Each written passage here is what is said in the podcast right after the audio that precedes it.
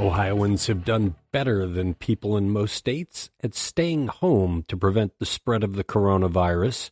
Ohio Governor Mike DeWine is sending in the state National Guard to help provide medical care in a federal prison.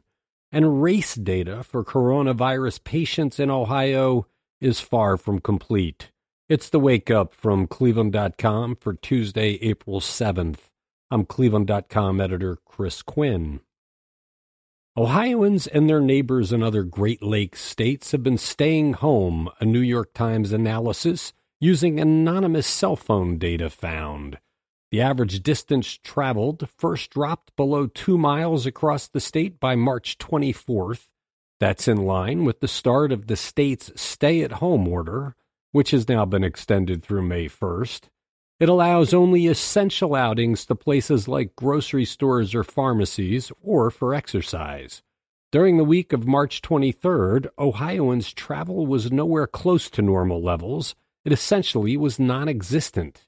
Meanwhile, in other parts of the country, including southern states like Mississippi, Alabama, Georgia, and parts of Florida, normal travel patterns largely continued for the week.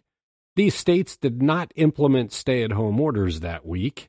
Some, like Nebraska, North Dakota, and South Dakota, still had not as of Friday. Governor Mike DeWine on Monday announced that the Ohio National Guard will help federal officials handle an outbreak of the coronavirus in a federal prison in Elkton that has left three inmates dead. The prison has half the medical staff it needs, and DeWine had the National Guard visit the prison to make an assessment. Even though the prison is operated by the federal government, DeWine noted Monday that the people who work there are Ohioans, and when inmates are sent to hospitals, Ohioans treat them. DeWine said the Bureau of Prisons formally invited him to send in the National Guard and a team of 26 officers will provide medical, but not security, services. Today, DeWine plans to announce his plans to release people from the state run prisons. In a preview, DeWine said Monday that no one dangerous will be freed, including people who committed sex crimes. Ohio is working to improve its reporting by race of its coronavirus cases saying doing so would help public health officials better understand how the pandemic is affecting different groups of state residents. Dr. Amy Acton, Ohio's state health department director, says much of the state's data comes from hospital intake forms on which patients decide whether or not to disclose their racial and ethnic background. As a result, in about a quarter of the state's 4,450 COVID 19 cases and 140 deaths, officials don't know the patient's racial background. That limits the state's ability to assess whether and how there are disparities in outcomes for the disease.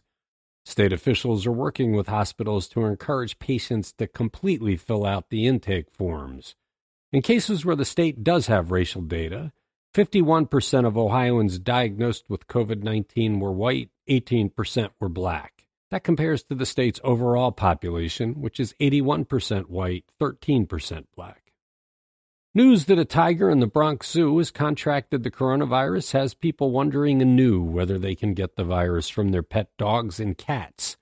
The USDA believes the tiger and several other big cats caught COVID 19 from a zookeeper with the coronavirus. Experts are studying what that means for other animals, but the USDA currently says there is no evidence to suggest that any animals, including pets or livestock, can spread COVID 19 infection to people.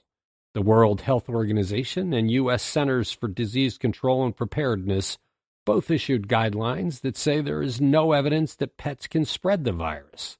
According to National Geographic, though, several domestic animals have had COVID 19, including dogs in Hong Kong and a domestic cat in Belgium. Experts told the magazine that it's possible the virus could take hold in a new species and reinfect people in the future, so anyone sick with the coronavirus should not interact with their pets. With the CDC recommending Friday that all Americans wear cloth masks when they leave their homes to prevent the spread of the coronavirus, the rush is on by people to sew their own. Most patterns call for elastic to secure the fabric to your face, but elastic has become as hard to find as disinfecting wipes. If you can't find elastic, what can you replace it with?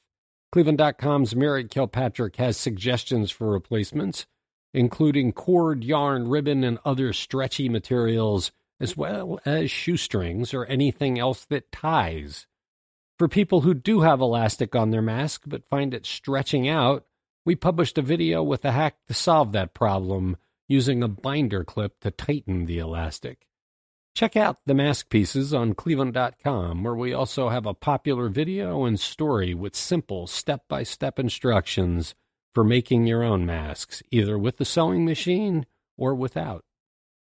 That's it for this all coronavirus edition of the Wake Up. We'll be back tomorrow with another briefing. Thank you for listening.